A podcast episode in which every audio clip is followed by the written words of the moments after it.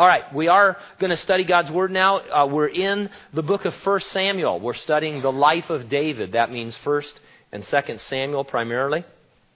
Our text this morning, 1 Samuel chapter 25, verses 14 through 44. The topic we're going to find there is this.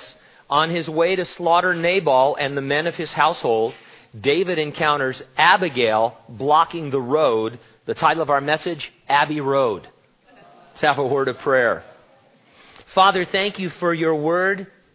We want to dig into it right now. Uh, we want to see Jesus revealed in it. I think it's going to be pretty easy this morning uh, to see him. We want to be like him as well, Lord, and that's going to require the work of your Holy Spirit making uh, significant adjustments in our heart. But Lord, all of us that know you, that have called upon your name and have received the forgiveness of sins, we want to be like you more than sometimes we know. We get distracted, things of the world, our flesh, the devil, all these kinds of things, Lord, they come against us. But you give us an opportunity on days like this, on a Sunday, Lord, when the Lord's people are gathered together to, to just focus on who we want to be in Christ. And so I pray that you do some things in our heart, Lord, that need to be done, that we would be thrilled uh, at what you are going to talk to us about this morning. Uh, thank you and praise you, Lord, in Jesus' name. And everyone said, Amen. Have you ever asked God to make you a servant? Well, I'm sure you have if you're a Christian. But just what kind of a servant did you have in mind? You see, the words servant or servants or serve or service, they occur well over a thousand times in the Bible. They describe everything from free, voluntary service, that is more like employment, to involuntary slavery, and of course everything in between. The two most common New Testament words for servant are doulos and diakonos. Doulos is translated variously into English as bond servant, bond slave, slave, and servant. A lot of times uh, people will say, I've said it, you know, this is the word doulos, which means bond slave. Well, it sometimes does, but sometimes it just means servant. Those are all very different positions the bond servant, the bond slave, the slave, and the servant. Even a steward is sometimes called a doulos. They all have different degrees of freedom, and so there's obviously a big difference there. It depends on what you mean exactly. Diakonos is used of someone who executes the commands of another person. It was used, for example, to describe the servant of a king. It was used of a waiter who served food and drink. So this afternoon, when you're in Chile, say, diakonos, diakonos. You won't get any better service, but uh, probably won't be any worse. But anyway, um, uh, it was used of a waiter, and that's probably why the seven guys in the book of Acts picked to distribute food to the widows were called diakonos, from which we get our word deacon. It derives actually from an absolute, uh, an obsolete verb uh, that means to run errands. Again, we see that there can be a variety of meanings to this one word. And so when you ask God, make me a servant, are you saying that if you happen to be going a certain way anyway, you'll be happy to run an errand for him? Or do you mean that you are his slave, ready to do anything and everything you are told? The truth is, if we're honest with ourselves, when I'm honest with myself, I fall in a range there. There's some things where I think, well, yeah, I am the absolute slave of the Lord in this area. But then there are times I feel more like an employee in terms of my cooperation and what I want to do. And times when I want to say to the Lord, Well, Lord, I know you want me to do that. I'm not going that way right now, perhaps a little bit later.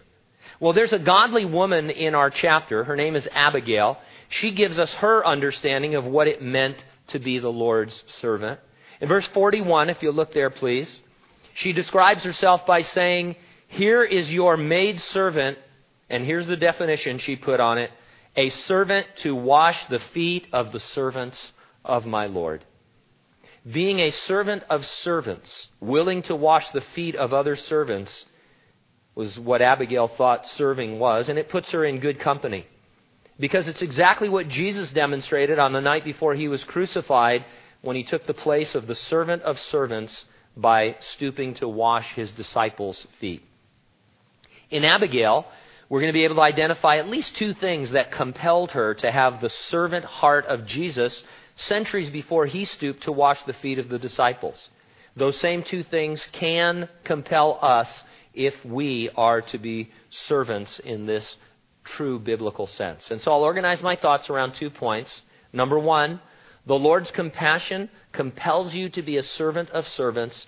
And number two, the Lord's coming compels you to be a servant of servants. First of all, in verses 14 through 19, let's take a look at compassion. Now, we're in the middle of a story. It's summed up pretty well as one of the young men in Abigail's household told her what was about to happen. We pick up our story in verse 14. Now, one of the young men told Abigail, Nabal's wife, saying, Look, David sent messengers from the wilderness to greet our master, and he reviled them. But the men who were very good to us, and we were not hurt, nor did we miss anything as long as we accompanied them when we were in the fields. They were a wall to us both by night and day, all the time we were with them keeping the sheep. Now therefore know and consider what you will do, for harm is determined against our master and against all his household. He is such a scoundrel that no one can even speak to him. If you were here last week, or if you're familiar with this area of Scripture, you remember the story. David's fugitive army of 600 men had been protecting from Philistine raiders the shepherds and sheep of a wealthy farmer named Nabal. It was shearing time now, harvest time, and David sent some of his men to collect food and supplies from Nabal as the agreed upon payment for their protection. Nabal refused to pay a dime insulting David in the process.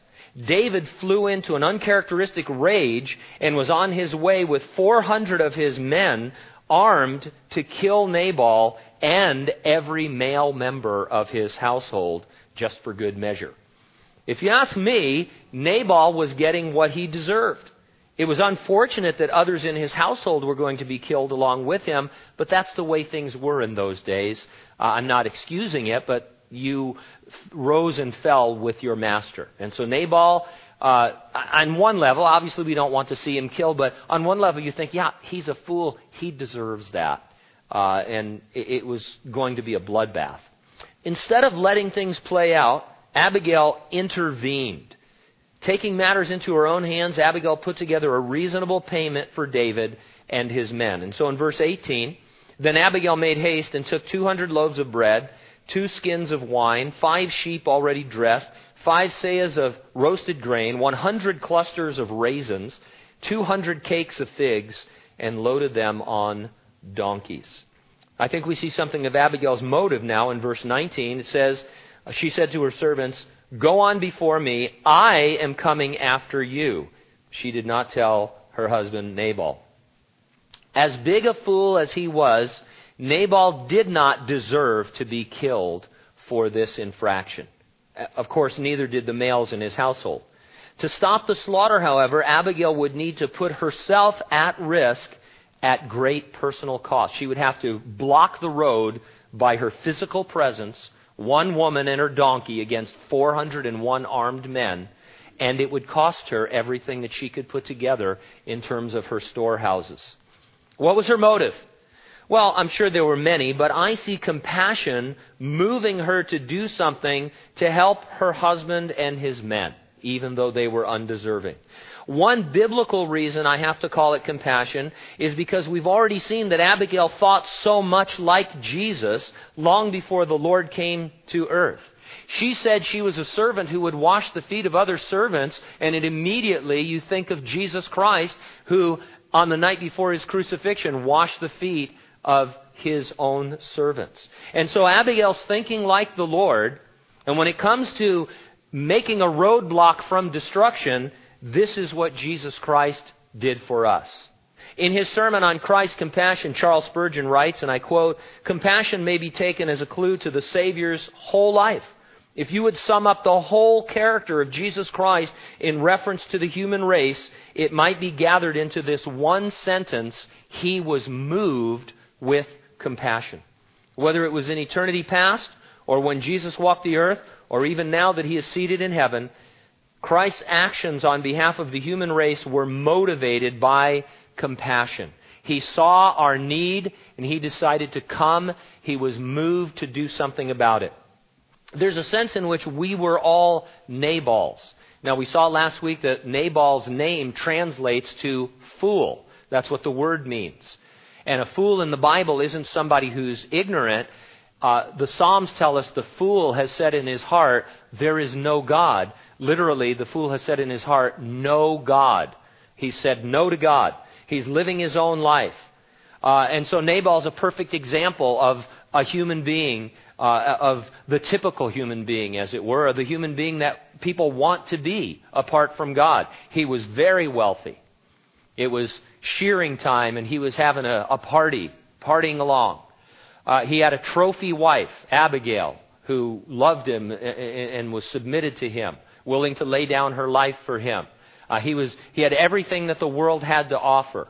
But little did he know, coming down the road at pretty good pace was an army set on destroying him and everything that he had built. And it's just like the man of the world, the woman of the world, whose life is a vapor. It appears for a moment and then it vanishes away. We don't know how much time we have. What good does it do to gain the whole world only to lose your soul? And so before you're a Christian, if, and those of you who came to Christ later in life, you attest to this. Before you're a Christian, you're living your life, you've got to focus in a direction. Maybe it's your career, maybe it's your family, maybe it's something. And you think, yeah, I'm, you know, I'm either there or I'm getting there and I'm building bigger barns and I'm enjoying life. All the while, destruction is mo- moving towards you, marching inevitably towards you. You don't know if it's going to be a heart attack or a car accident, old age. You don't know what it's going to be, but it's coming. And you're in deep, serious spiritual trouble because if you die in your trespasses and sins, you die forever separated from God.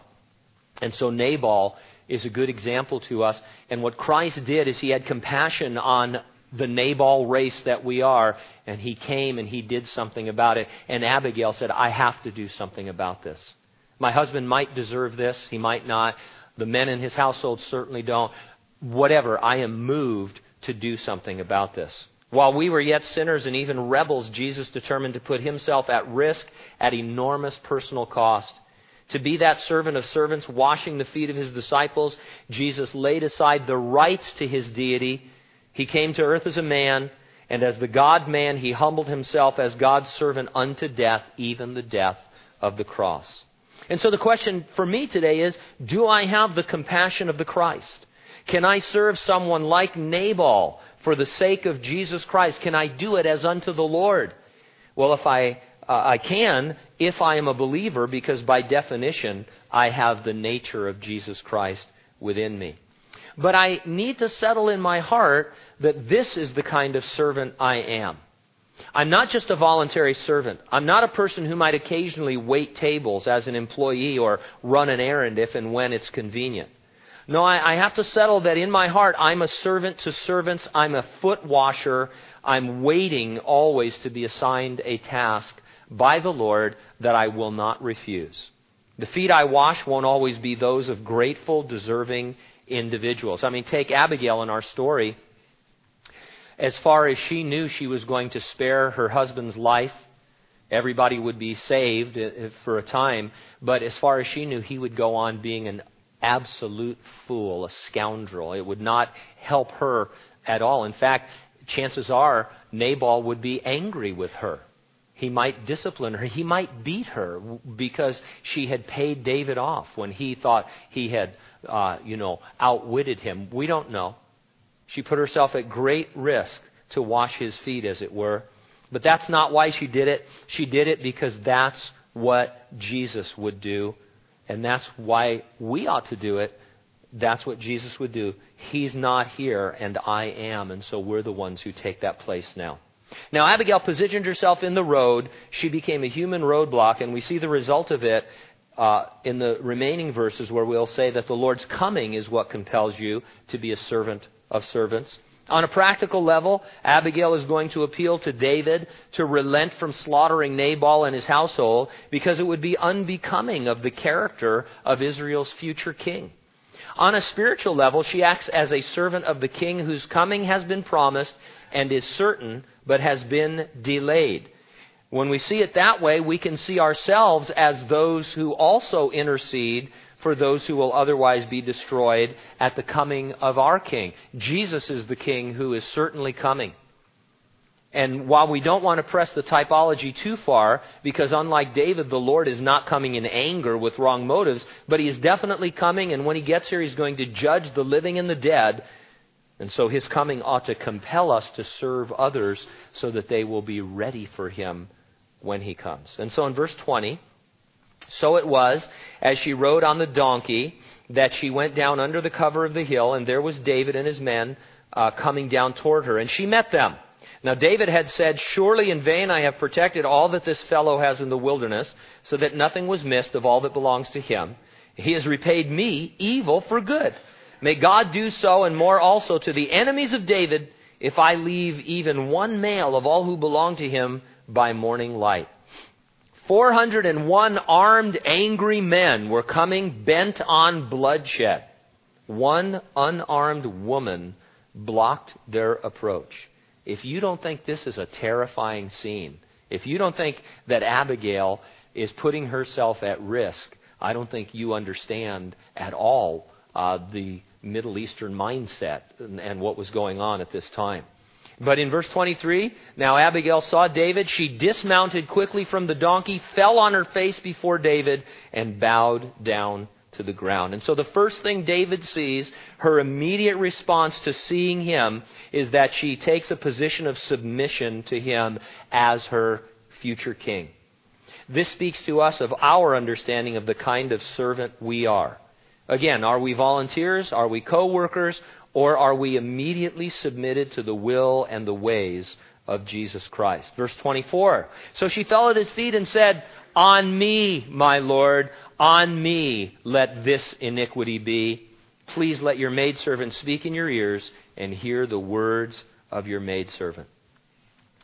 Abigail, who is presented earlier in this chapter as a godly woman, and who we see acting godly throughout, says, I'll take Nabal's sin on myself.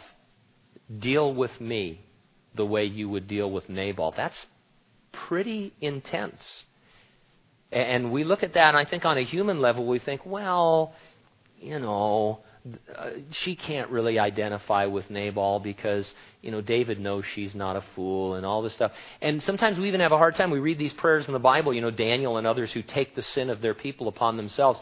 But what's happening spiritually is Abigail is, is uh, typifying again for us this is exactly what Jesus Christ actually did. Jesus came and he said, Father, I do take their sin upon myself. I'll take it. And God put the sin of the world upon Jesus Christ. He died for us. He took that penalty and he made that payment. And then he says, Now, if you believe this, I can give you my righteousness and the forgiveness of sins. And so Abigail takes the place of Christ. In his case, he who knew no sin took our sin upon himself on the cross. And as I said, he paid its penalty and suffered its punishment. The servant we want to be identifies with others. Not in the sense that we can take their sin upon ourselves, but we can tell them about the one who has, because we look at them and we think, but for the grace of God, there go I. If you're dealing especially with a non believer, I don't care how difficult it might be, they, yes, they're making your life miserable. They really are. They're ripping you off. They're standing in the way. They're foolish, whatever it might be. You hate working with them. Still, you can step back and think, there go I, but for the grace of God. That was me. And so, what do I want to do to that person? I want to share Christ with them so that he can transform them from within. Verse 25 Please let not my Lord regard this scoundrel Nabal, for as his name is, so is he. Nabal is his name, and folly is with him. But I, your maidservant, did not see the young men of my Lord whom you sent. Now, this may seem disrespectful for a wife. Uh, you know, some people suggest that this all this pent up frustration. You know, she needs psychotherapy. She gets her chance to say, "Yeah, my husband's a scoundrel and a fool," and it makes her feel better. But all she's really doing is telling the truth. And again, in the broader context, If I'm talking to a person who's like Nabal, at some point I have to say, You're a fool. In the sense that you're saying no to God, and that's going to be bad in the long run. You're going to have to tell people that they're sinners at some point. Now, when a person understands what you're saying, they don't like that.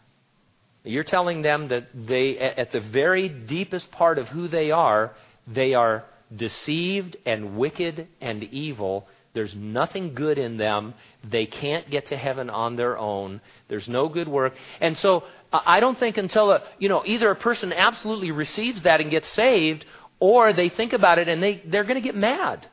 They're going to be a little bit upset, perchance if they really understand what you're saying. You know, when you share Christ with people, you don't say, you know, we have a lot of fun on Sunday mornings. We have a coffee shop. We serve biscuits and gravy. Uh, you can mow your lawn another day, but come and have church with us. It's just a lot of fun. It, you, it, you might enjoy it.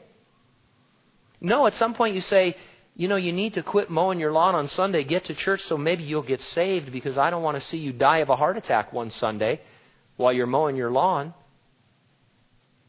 and end up in hell. And people, I mean, that's not going to go over too well. Uh, you know, people, once they understand what you're really talking about, and so that's all she's doing. She's not dissing her husband. She's just saying, hey, my husband is lost. You are lost and you need Christ. In verses 26 through 30, Abigail appeals to David's relationship to the Lord in order to call him back to his walk with the Lord. Verse 26 Now therefore, my Lord, as the Lord lives and as your soul lives, since the Lord has held you back from coming to bloodshed and from avenging yourself with your own hand, now then let your enemies and those who seek harm for my Lord be as Nabal. And now this present which your maidservant has brought to my Lord, let it be given to the young men who follow my Lord. Please forgive the trespass of your maidservant, for the Lord will certainly make for my Lord an enduring house, because my Lord fights the battles of the Lord, and evil is not found in you throughout your days. Yet a man has risen to pursue you and seek your life, but the life of my Lord shall be bound in the bundle of the living with the Lord your God, and the lives of your enemies he shall sling out as from the pocket of a sling. And it shall come to pass when the Lord has done for my Lord according to all the good that he has spoken concerning you, and has appointed you ruler over Israel, that this will be no grief to you, nor offense of heart to my Lord, either that you have shed blood without cause, or that my Lord has avenged himself. But when the Lord has dealt well with my Lord, then remember your maidservant. Abigail reminded David that God had a plan for his life. He too was a servant fighting the Lord's battles. The Lord had strengthened him thus far to do what was right and godly. She mentions the sling. God had strengthened him to kill Goliath. It's still David's greatest physical victory. And so, you know, who was Nabal compared to Goliath? What, what kind of song would be sung about that? Remember when David killed Goliath, the women went around singing, Saul has slain his thousands, but David his tens of thousands. Uh, what do you say? David killed a defenseless farmer and all of his household for no reason. That's not, that's a country song. You know, I mean, that's a bad country song. You know, my, you don't want to be associated with that. And then he, she mentions Saul, but she calls him a man and she points out to David, hey, Saul's against you, but you haven't raised your hand up against them. You're clean of that blood, so why shed innocent blood now? And she treats him as if he's really the king. He's the future king, but she says, look, you don't want to look back on this and have grief that you went out of character for a time because of your anger. Just put this into perspective. God has a plan for your life. You're his servant. He strengthened you, and He'll go on strengthening you if you'll yield to the Spirit rather than to the flesh. The kingdom is coming, and at the resurrection and rapture of the church, you will be rewarded and established as a co regent in it. Now, back to the story. You're David. Are you really going to listen to the pleadings of a woman? Are you going to be corrected by a woman on a donkey in front of 400 armed men? Well, David was a remarkable man. He, he could understand the voice of the Lord, and he knew that the Lord was speaking to him. And so in verse 32, then David said to Abigail, Blessed is the Lord God of Israel, who sent you this day to meet me. And blessed is your advice, and blessed are you, because you have kept me this day from coming to bloodshed and from avenging myself with my own hand. For indeed, as the Lord God of Israel lives, who has kept me back from hurting you, unless you had hurried and come to meet me, surely by morning light no males would have been left to Nabal. So David received from her what she had brought him, and said to her, Go up in peace to your house. See, I have heeded your voice, I have respected your person. David recognized God was correcting him through Abigail. Correction, sadly, is a mostly lost ministry in the church. It's lost because so few people want to receive godly correction. It's too bad because correction, being corrected is a mark of true humility, of true servanthood. The Lord is coming. His coming compels us to identify with sinners in the sense that we are not that far removed from being lost ourselves. We need to tell them the truth that they are fools to say no to God when He is not willing that they should perish, but He is offering them eternal life. Those who are already following the Lord, they need to be encouraged to be strengthened for the journey while we wait. If they fail or fall, then we ought to correct them gently but firmly, and if it's us, we ought to receive that correction. Now we see the end of this episode. We saw last time we were together in verses 36 through 38 that when Nabal awoke from his drunken stupor and heard how he had almost been killed, he had a stroke and then he died within about 10 days. And so we pick it up in verse 39. So when David heard that Nabal was dead, he said, Blessed be the Lord, who has pleaded the cause of my reproach from the hand of Nabal and has kept his servant from evil. For the Lord has returned the wickedness of Nabal on his own head David sent and proposed to Abigail to take her as his wife. We are not to take personal vengeance upon another person. Uh, Hollywood aside, all the really great movies are about revenge, aren't they? Right at the beginning, somebody really evil does something really bad, and then the whole movie is about you killing that guy, and then he never dies early or easy. He has to die two or three times and almost kill you again at the end until you finally do something completely heinous to him and he's crushed and his blood and guts are spilling all over the place. And we, oh yeah! Because it appeals to that sense in us that, that there needs to be a vendetta. There needs to be vengeance. We need to be vigilantes. And so David says, uh, I just left that to the Lord. Now, on the other end of the pendulum, people say, well, you have to leave all that to the Lord, and so we can't really punish people. God will sort all that out. No, that's not true. While we are not to exercise personal vengeance, God says, I've put that in the hands of the state, where impartial individuals, judges, and juries look at a situation and say, yeah, you deserve judgment and we've gone through the regular channels of law, and you're going to be judged. You're going to be incarcerated, you're going to be killed. And so the state does have the right and the responsibility to carry out these things. And then ultimately, the Lord is coming back, and He'll sort everything out. So that's what it means that we're not to take vengeance. Vengeance is the Lord's. He will take care of it. Right now, He takes care of it through uh, valid government. Uh, in the future, He'll take care of it in a different way. Verse 39, uh, we read that.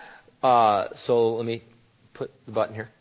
Verse 40 When the servants of David had come to Abigail at Carmel, they spoke to her, saying, David sent us to you to ask for you to become his wife. Then she arose, bowed her face to the earth, and said, Here is your maidservant, servant to wash the feet of the servants of my Lord. So Abigail rose in haste and rode on a donkey, tended by five of her maidens. She followed the messengers of David and became his wife. Too bad it couldn't end there because then it says David also took Ahinoam of Jezreel, and so both of them were his wives. Saul had given Michal, his daughter, David's wife, to Palti, the son of Laish, who was from Galim. And so there's a little bit of bookkeeping there, record keeping going on, but kind of a sad footnote. Uh, it's interesting to me, there seems to be a renewed interest in polygamy. There's a fictional cable TV show dedicated to it. And uh, there's another reality show that's getting ready to air that's going to follow the exploits of a polygamous uh, thing that's going on. Now, God tolerated polygamy in the Old Testament, but we see his intention for marriage in the Garden of Eden was one man and one woman for life. The Genesis account, verified by Jesus in the New Testament, commands a man to leave father and mother and to become one flesh with his wife not with his wives. In Deuteronomy 17, God commanded kings to not multiply wives to themselves. Of course, David did, and it caused him problems. Solomon did, and it caused him problems. Uh, and so uh, God said, look, don't do it. He tolerated it, but it wasn't his will. Then in the New Testament, qualification for spiritual leadership, and we would say for just spiritual maturity in men, is that they be the husband of one wife. Uh, and so while there's debate over you know, whether that means a leader could have ever been divorced in the past and people go back and forth. It means that at any one time you should have one wife if you want to be a leader or a mature person in God's church. And then in Ephesians 5, the famous passage on marriage, uh, it refers to husband and wife in singular terms. Husband, love your wife as Christ loved the church, not your wives, however many you might gather to yourself. And so, a pretty strong case can be made that polygamy uh, is not God's will, and we would say that it's sin. Now, David, the future king, took Abigail to be his bride. Jesus, the future King of Kings, He's your bridegroom. When He returns to resurrect and rapture us, it will be as a bridegroom for His bride. Now, one thing a bride does is make herself ready for her wedding day. Now, I don't want to hurt anybody's feelings or you know frustrate anybody, but um, sometimes among Christians, especially not unique to Christians, but uh, you know you you go your whole life and and you you know you raise a daughter, let's say, and you you know you want to get to that place where she comes to the altar and you turn her over, you know, and all that great stuff. Uh, and then you sit down with her prior to the, you know, she gets engaged, and other you sit down. and You say, "Now, honey, um, let's see how we can do this on $450. I, I think it's doable. I'll make my pesto.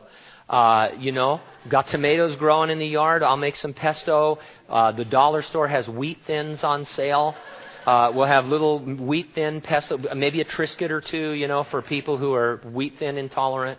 Uh, and uh, mom's dress, I think, will fit you uh, you know, and I worked for me, and you know, and and we'll do this, and we'll cheap out, and we'll do the cheapest possible wedding. I know they want you to rent Hidden Valley Park, but I think we can just get there early, and you know, say that we're using the gazebo, and and uh, you know, sure it's Cinco de Mayo, and there's be a lot of music. We'll just use that music, you know, and so, and you know, I, now it's an exaggeration, but not by much. I mean, I've been offended sometimes, you know, when people. I mean, it's just crazy. If that's all you can afford that's great.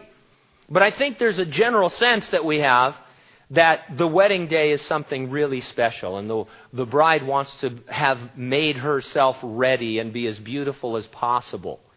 Uh, and she's gone through the showers and the parties and all of that, making herself ready so that when that door opens at the back of the church and uh, or wherever she comes through the archway or whatever it might be, that everybody stands and turns around and their breath is taken away and they think this is such a beautiful moment. People start crying and weeping and fainting and you know doing all kinds of other inappropriate things. But whatever it is, it's happening because the bride has made herself ready.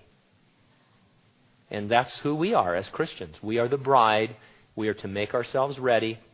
And in the realm of making ourselves ready is an attitude towards servanthood. And it's up to us. I, I, love the Lord. He's so gentle and He's so kind. He looks at me and He says, Gene, what kind of servant do you want to be? I'll leave it to you. We can, we can deal on an employee relationship where you just, you know, uh, do things, you know, when, when you feel like it. Uh, you can be an errand boy for me. If you happen to be going that way, maybe you'll do some work for me, but if not, uh, you know, I'll understand. And, and we can choose all of those different things. But I think in our heart of hearts, and, and I, I know, you know, this is true of anybody who is a Christian. I think in your heart of hearts, when you're alone with God, you think, I want to be able to be like Abigail because she was like Christ. I want to honestly say, I want to be a servant to other servants. Uh, not not in the, maybe the, the you know actual sense, but in the heart sense that that's the kind of servant I see myself being. If there's a group of servants, I want to be the one who is the lowest servant, the one who's taking on the most menial task, because that's what my Lord did for me. Jesus, uh, on the night he washed his disciples' feet. He waited and he waited and he waited for one of them to do something, and then they never did. And then he stood up, it says, he took off his outer garment, he girded himself, and he went foot by foot, washing their feet. And then he got up and he put his garments back on. And, and you know what? That whole thing was a picture of what he did spiritually for all the human race. When he left heaven as God to become a man, the God man, he divested himself of the outer robes, as it were, of his deity. And he came in the form of a man. And everything he did for 33 and a half years was to serve the human race on the lowest possible level. Born in a, in a manger, uh, living a ridiculously poor life in Nazareth, growing up to work with his hands living in relative obscurity for 30 years. No one knew anything about him except there's one incident when he's 12 years old and he's left behind at the temple. And then three and a half years of ministry where he was hated and despised by the religious leaders, culminating in a combination of Rome and the religious leaders falsely accusing him and falsely trying him several times, plucking out his beard, opening his back with a Roman whip, crucifying him. And then Jesus rose from the dead and he ascended into heaven and he put those garments back on. He said, I've washed the feet of the human race. And that's the kind of servant he was. And that's the kind of servant we want to be in our best moments. Let's pray. Father, thank you for these things.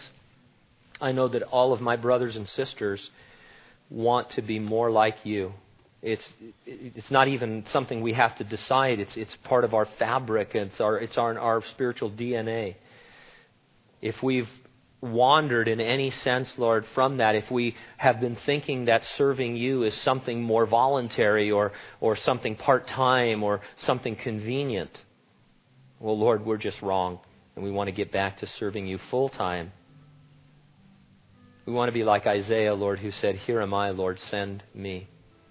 I want to be the one to go. I want to be the one to serve, whatever it is, because we know that you will strengthen us and empower us for it. And you'll do great and marvelous things for your name's sake. Fill us with a sense of wonder and awe, Lord, at your presence in our lives. In Jesus' name. Amen. All right, let's stand together.